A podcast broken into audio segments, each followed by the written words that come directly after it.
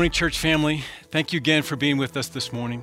We are in the midst of a series called Dangerous Prayers. We've been talking about prayers, the power of prayers, and the power of dangerous prayers. When we pray them, we expect God to answer them. Um, Mother Teresa, years ago, when she was asked, When you pray, what do you say to God?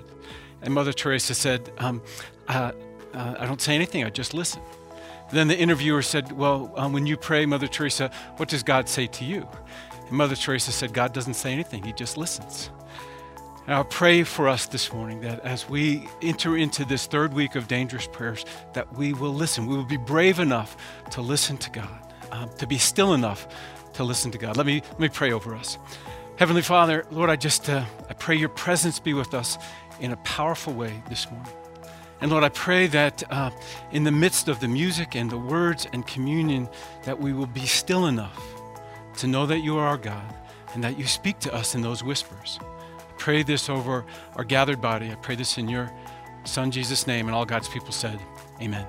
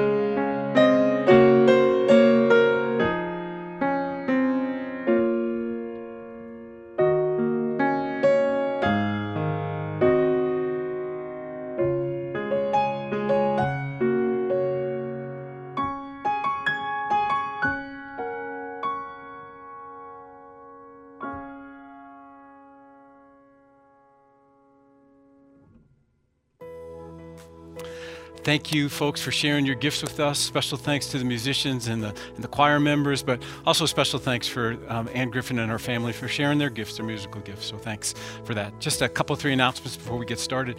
One, our nominating team is in action right now, looking forward to filling roles, officer roles, board roles, elder roles, deacon roles for the upcoming year, starting in, in June of 2021. So uh, we're accepting nominations for that through the church office. Just um, send your nominations to the church office, or if you want to be nominated for a position, um, just nominate that through the church office. Attention, Angela Miller. We're accepting nominations through February 7th. Um, the next announcement is we're going to do our second town hall meeting. That's going to be on Tuesday night, February 9th at 7 p.m. You need to register for that. Just go to our homepage. Right on the homepage, there'll be a, a button to click on and, and you'll register for that. We'll send you a Zoom link. From there, we look forward to just a dialogue. Pastor Ike and I will be a part of that. We look forward to dialogue questions about where we are as a church, where we're going, what's COVID look like going forward, and, and we look forward to that, that conversation. And lastly, we've, we've added a couple uh, new small groups and classes. If you want to be a part of that, just go to our homepage and there's a place just to click on that. So I'm going to pass it to Pastor Ike and his powerful message on wisdom this morning. Lord of my heart, give me vision to inspire me. Give me light to guide me. Give me wisdom to direct me. Give me courage to strengthen me. Give me trust to console me.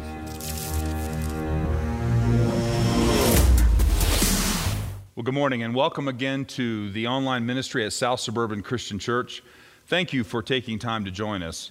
If this is your first time, we want to extend a special welcome.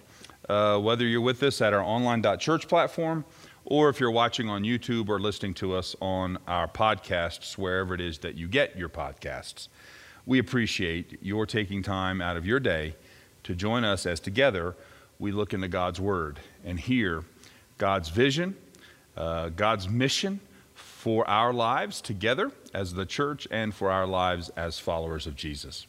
We're in this uh, series, uh, Dangerous Prayers, and we're looking at a Celtic prayer and I would ask you as we begin uh, our uh, time together this morning that you join with me as we go to the Lord in prayer, uh, praying together this Celtic prayer. Lord of our heart, give us vision to inspire us, that working or resting we may always think of you. Lord of our heart, give us light to guide us, that at home or abroad we may always walk in your way. Lord of our heart, give us wisdom to direct us, that thinking or acting we may always discern right from wrong. Lord of our heart, give us courage to strengthen us, that amongst friends or enemies we may always proclaim your justice. Lord of our heart, give us trust to console us, that hungry or well fed, we may always rely on your mercy. Amen.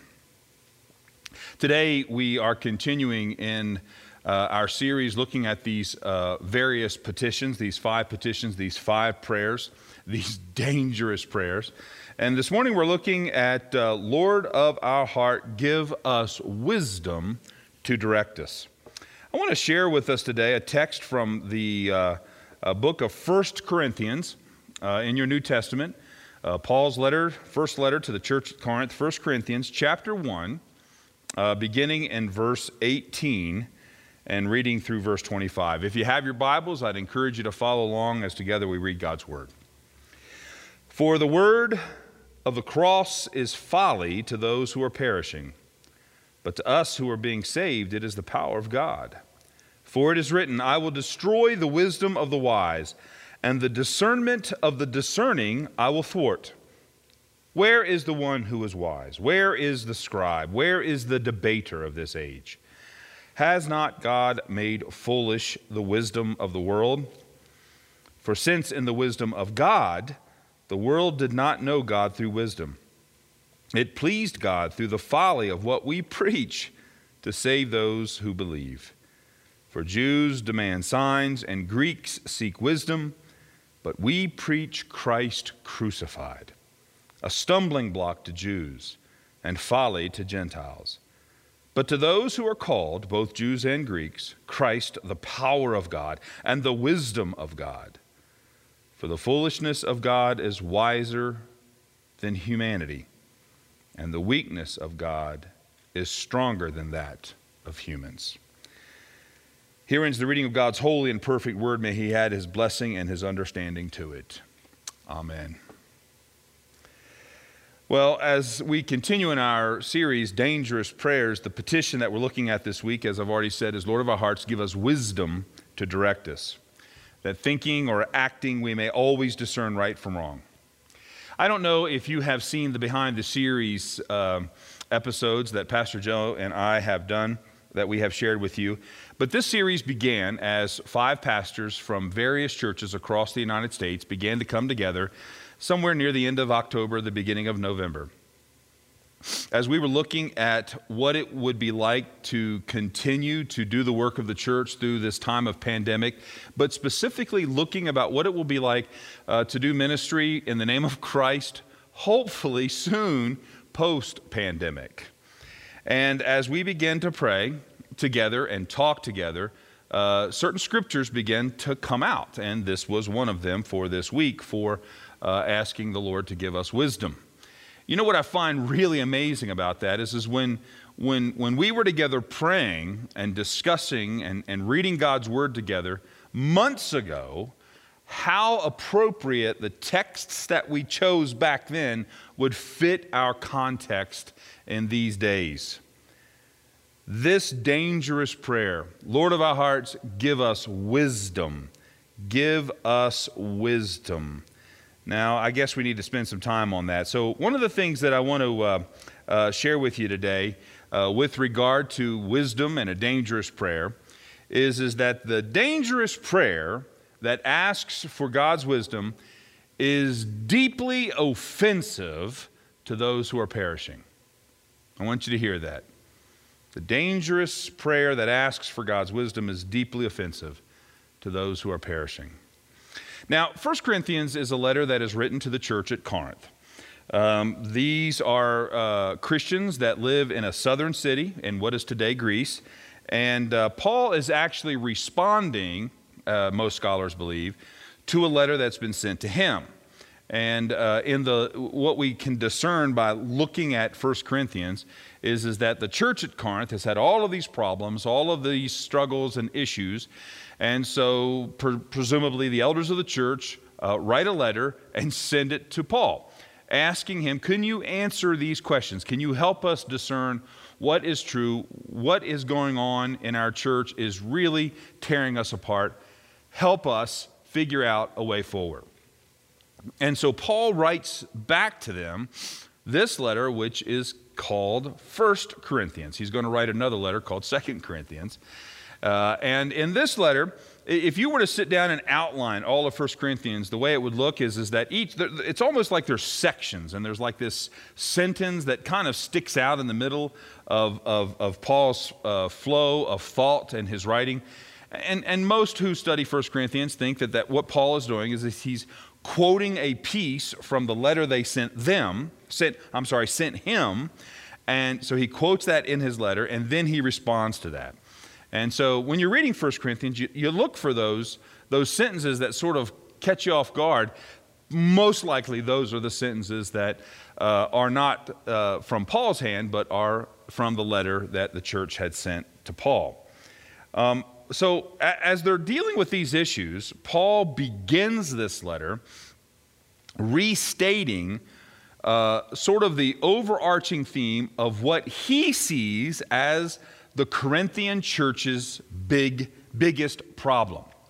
Now, if you go back and you look in verses 10 through 17, Paul begins to deal with these problems. They're problems of factions, of divisions within the church, factions which have formed around uh, various Christian leaders. If you look there, he says, Some of you say that I follow Paul, I follow Apollos, I follow Cephas, I follow Christ.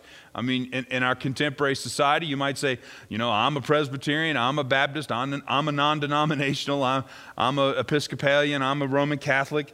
Um, we haven't changed a whole lot since, since the first century, have we? Not only do we have factions in our church, but those factions in our church, the Church of Jesus Christ, is, is a reflection of the divisions and factionalizations that we see in our world. One of the constants of human beings is we always like to put ourselves in a box, put other people in boxes so that we can distinguish whether you're one of us or I'm one of you. You know what Paul says, Paul's response to, to these personality cults uh, that are going on in, in, in the time that this letter was written is intended to remind the Corinthian believers that Christian unity and fellowship is centered upon the cross of Jesus Christ. It's not on those of us who proclaim the cross, but it's the cross itself that those of us who proclaim the cross, our role is to point the, the world to the cross and not to ourselves. I will disappoint you, I will fail you, but the cross will never fail you.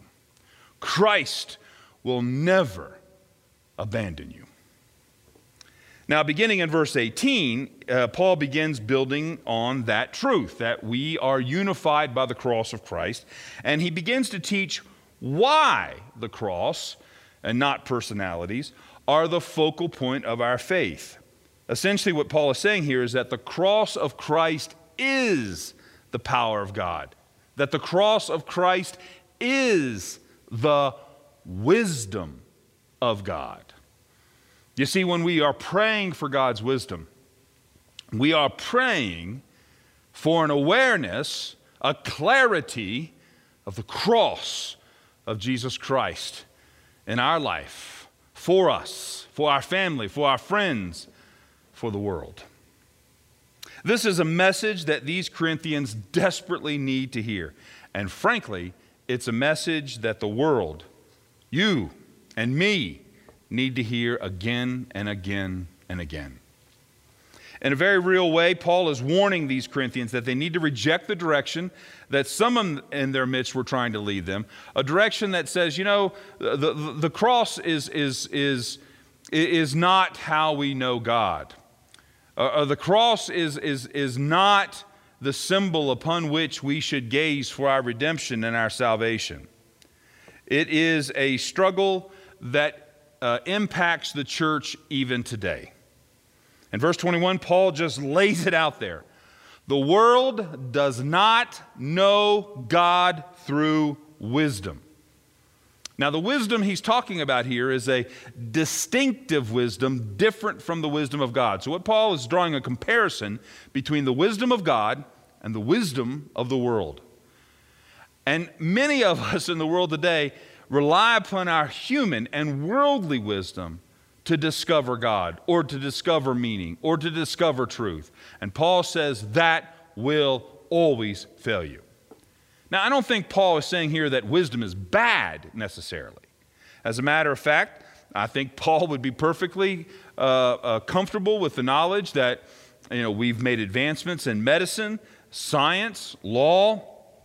As a matter of fact, the church has benefited from, from some of those philosophies, even that predate Christ.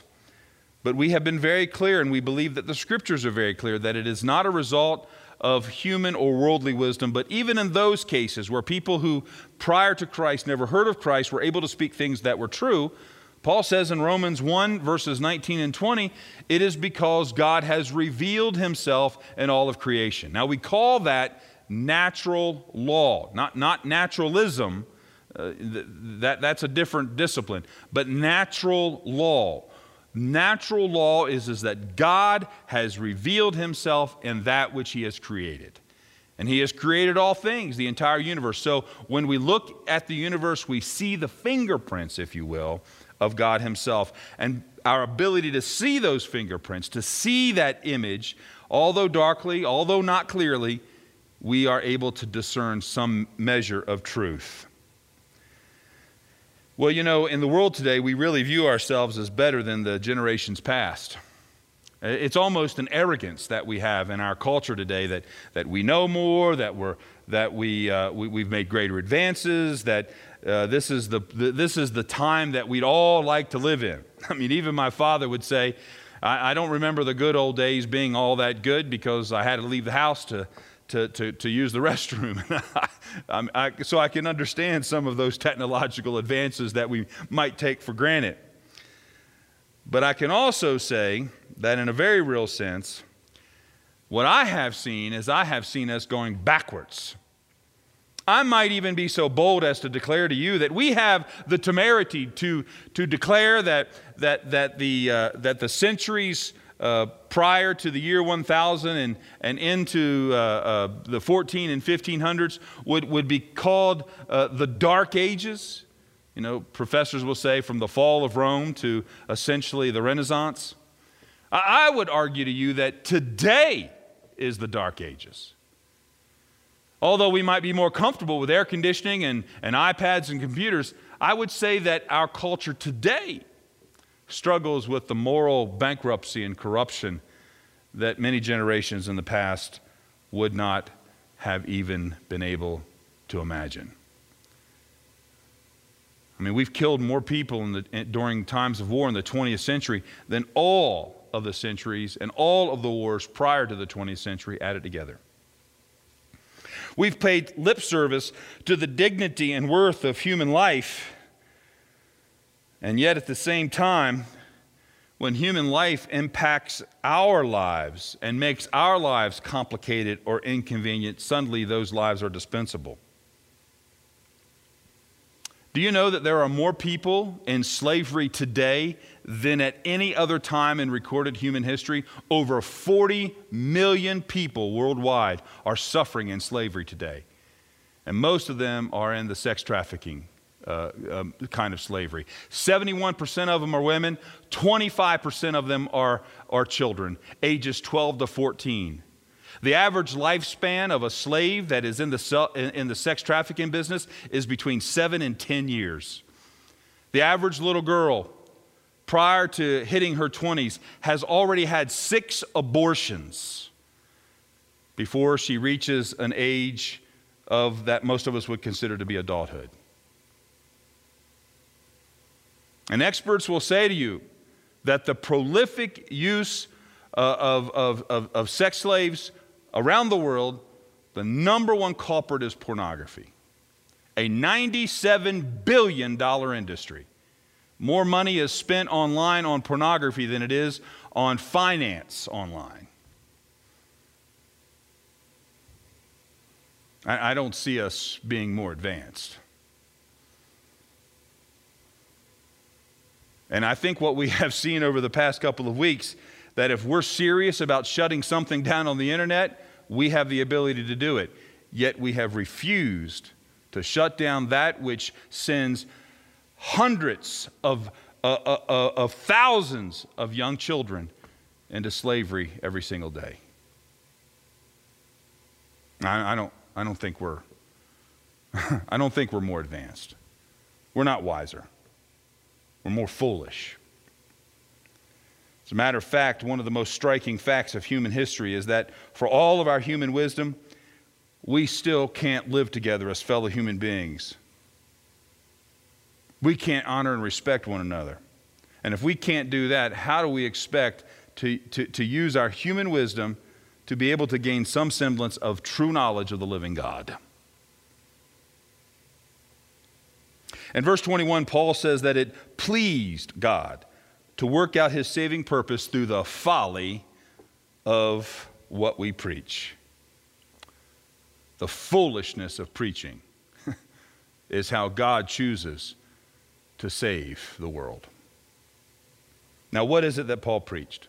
Well, look with me at verse 17, and we'll see, uh, just prior to our lesson today, for Christ did not send me to baptize, but to preach the gospel, and not with words of eloquent wisdom, lest the cross of Christ be emptied of its power. You see, uh, there's a connection between verse 17 and verse 18.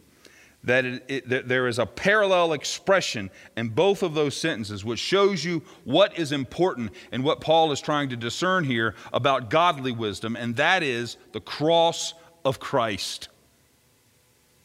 What happens when God saves his people? Well, when God saves us, he brings us into right relationship with himself. We come to know him, and God knows us.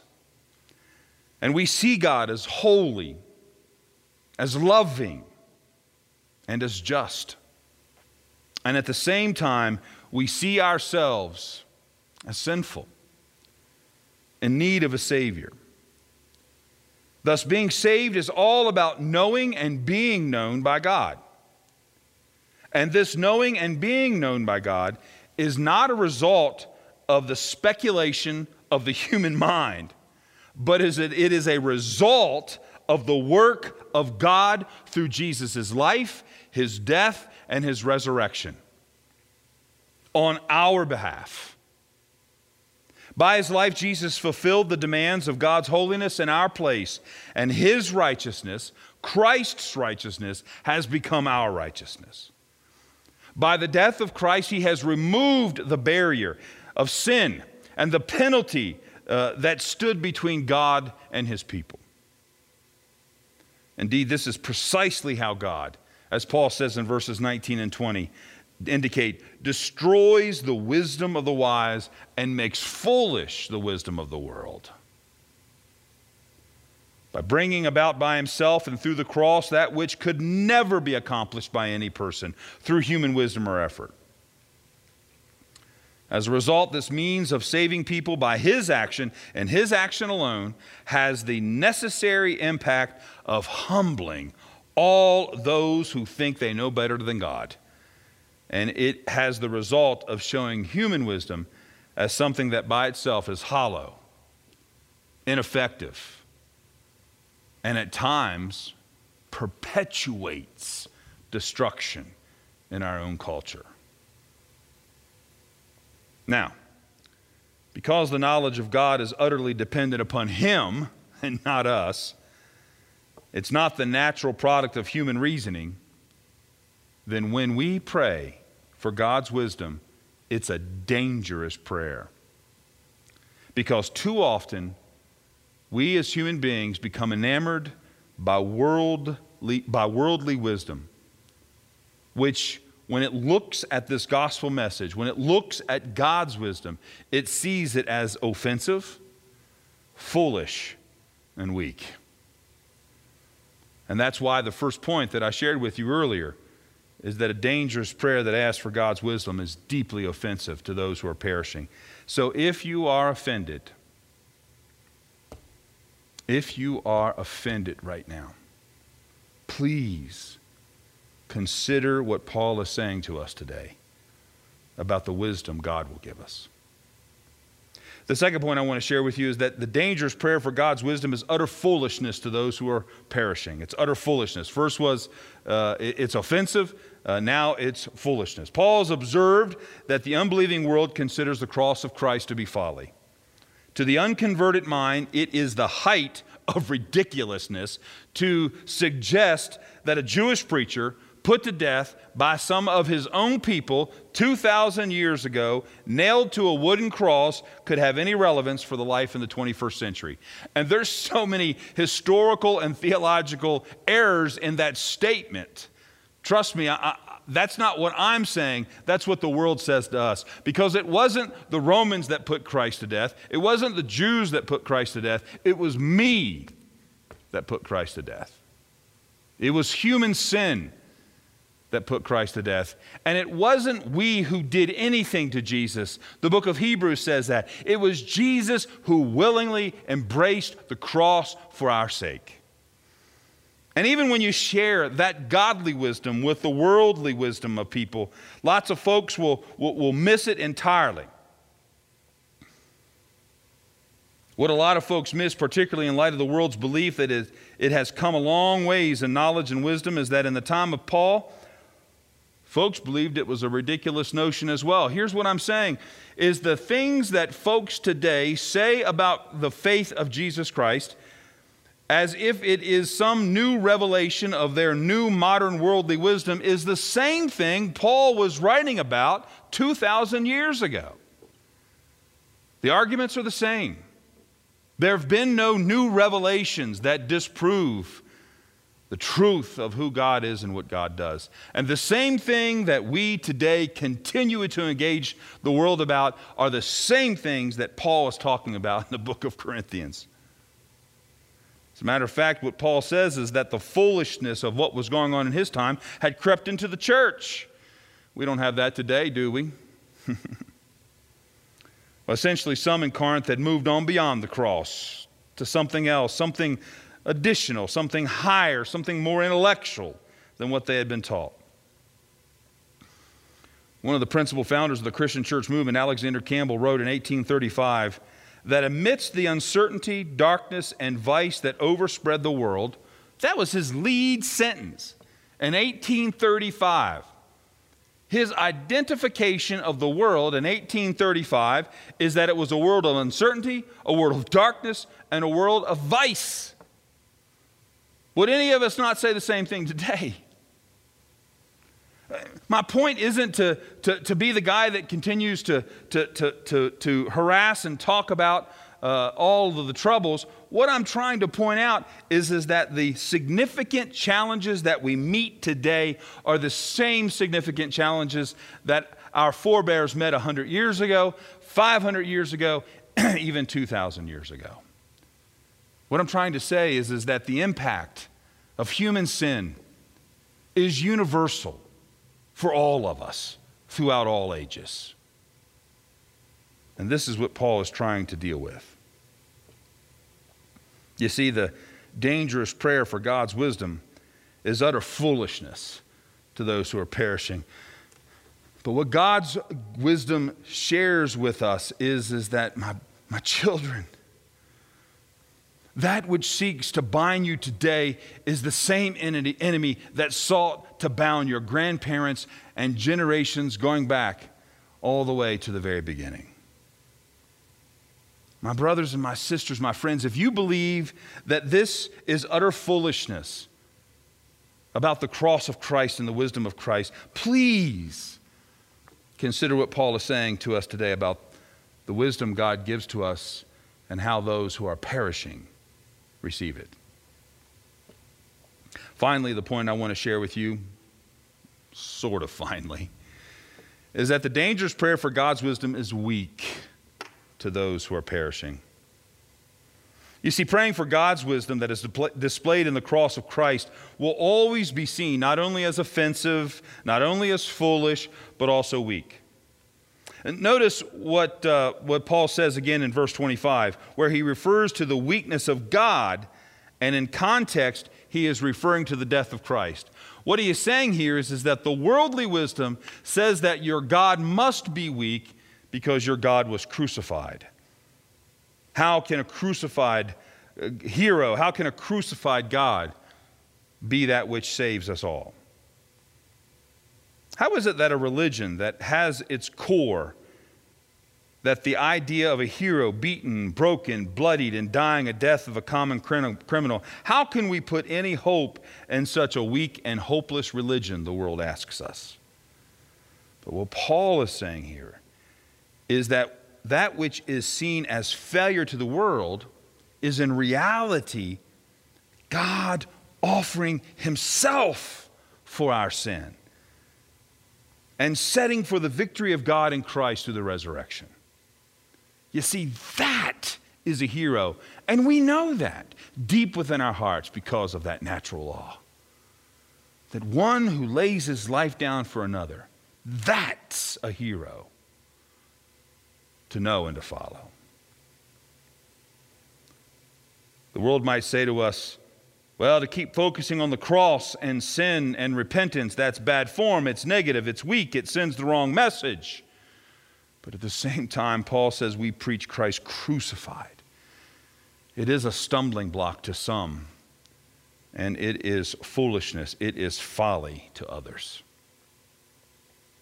You see, the dangerous prayer for God's wisdom is weak, but it is only weak to those who are perishing.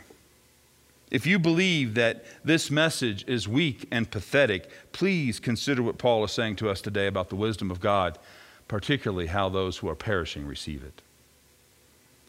You know, we talked about this dangerous prayer, how our worldly and human wisdom might lead us to consider it um, offensive, foolish, weak, but I'm, I'm tempted to suggest a concluding point that really underguides much of this entire series, and that is this the dangerous prayer for God's wisdom is in most cases unwanted.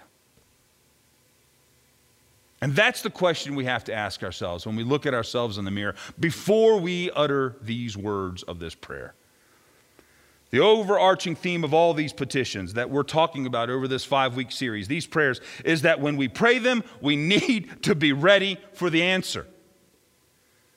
And these answers not only demand action on our parts, like when we pray for uh, vision and light, but they also may require us to submit one of the most valuable and stubborn parts of our beings to Christ.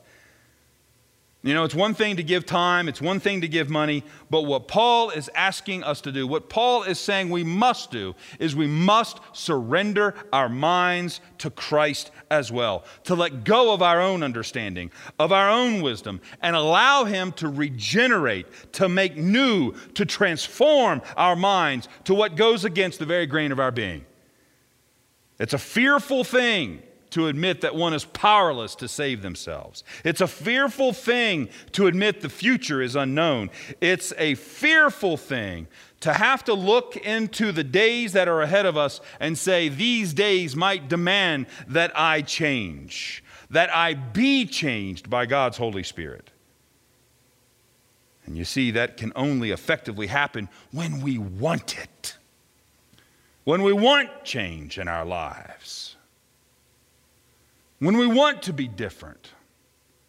So much so that we're willing to abandon all of ourselves to claim that which God wants to give us.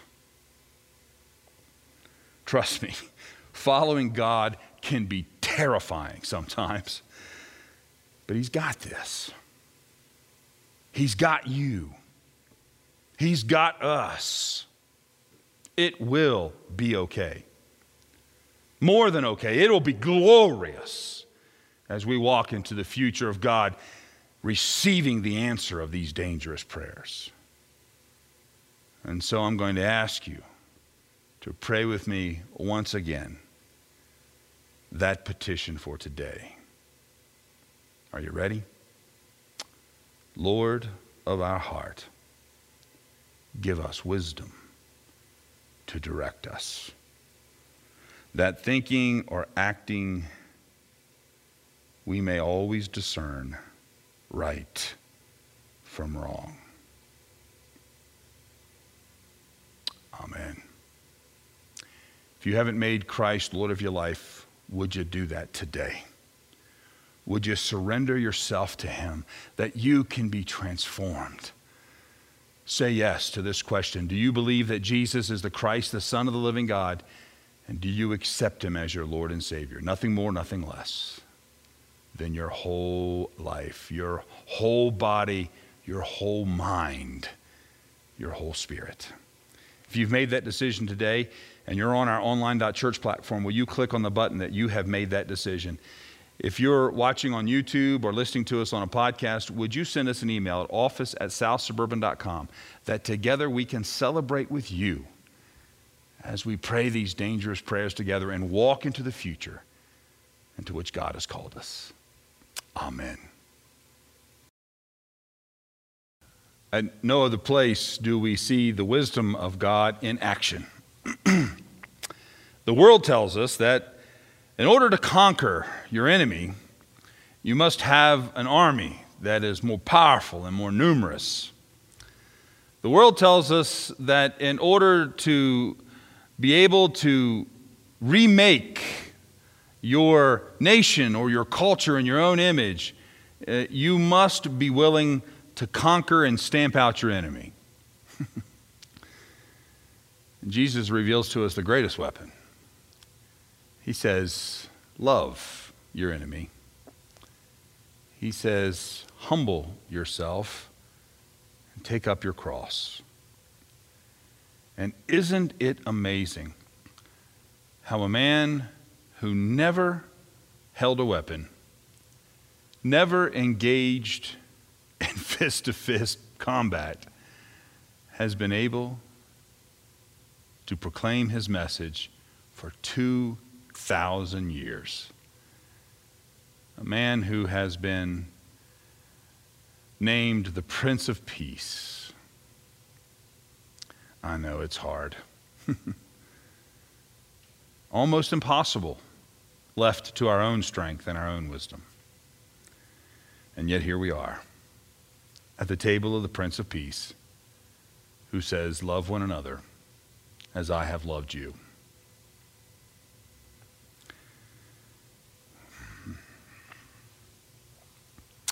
On the night our Lord was betrayed, he took a loaf of bread. And after he had given thanks for it, he gave it to his disciples, saying, Take, eat. This is my body given for you. Do this in remembrance of me. In like manner, when the supper was ended, he took the cup, and after he had given thanks for it, he gave it to them, saying, This is the cup of the new covenant, shed in my blood for the forgiveness of sin. As oft as you drink of it, do so in remembrance of me. For as often as you eat of this bread and drink of this cup, you do show forth the Lord's death until he comes again. For these are the gifts of God for the people of God. Receive them in your hearts by faith with thanksgiving. Will you pray with me? Merciful God, pour your Spirit out upon these gifts offered for your glory, bread and fruit of the vine, that they may be for your people the body and blood of Jesus Christ, the bread of heaven, the cup of salvation. In Jesus' name, amen. This is the body of Christ. This is the blood of Christ. And now, will you pray with me the prayer that our Savior taught us when he taught us to say, Our Father, who art in heaven, hallowed be thy name. Thy kingdom come, thy will be done, on earth as it is in heaven. Give us this day our daily bread and forgive us our sins, as we forgive those who sin against us. And lead us not into temptation, but deliver us from evil. For thine is the kingdom, and the power, and the glory forever. Amen. And then from this table, we depart to go into the world with the wisdom of God, remembering that great mystery of our faith. Christ has died, Christ is risen Christ will come again. Thank you again, folks, for being with us this morning. Uh, it's just been a gift to, to have you with us. Thank you also for the folks who joined us yesterday for the Brotherhood Sisterhood breakfast. It was just a powerful story shared by Carter Viss. We're gonna we've taped that, we've recorded that. If you want to see that, that'll be up on our on our homepage in a short while. So um, stay tuned for that. Um, just a couple more things just to share with you guys before we get before I share a final blessing. One, we, are doing another food and coat drive for um, Mount Airy Christian Church area, the homeless, the needy in that area. That's going to be Saturday, February 6th from 10 to noon. Come be a part of that. There's a, a list on our, on our under our events page what they're asking for this time. They're asking for certain thermal underwear type stuff and then some canned goods, specifically some canned goods for the foods there. Um, so come be a part of that. Again, that's Saturday, February 6th, 10 to noon. Then we're also doing our next blood drive. So come be a part of that. Um, sign up. There's only a limited number of spots. That's going to be on Monday, February 8th from 10 to 2. So need to register for that. That'll take you right to the Vitalant um, Blood Drive website. So come be a part of that. And uh, let me share just this final blessing. Um, this is from Proverbs 3, 5 and 6, one of my, um, one of my favorite scriptures. Um, Trust in the Lord with your whole heart and lean not on your own understanding. In all your ways, acknowledge Him, and God will make straight your paths. So just pray for straight paths this week. Uh, pray for wisdom for all of us. I pray this over you in the name of the Father, and of the Son, and of the Holy Spirit, and all God's people said, Amen. Go in peace to love and serve the Lord. Thanks be to God.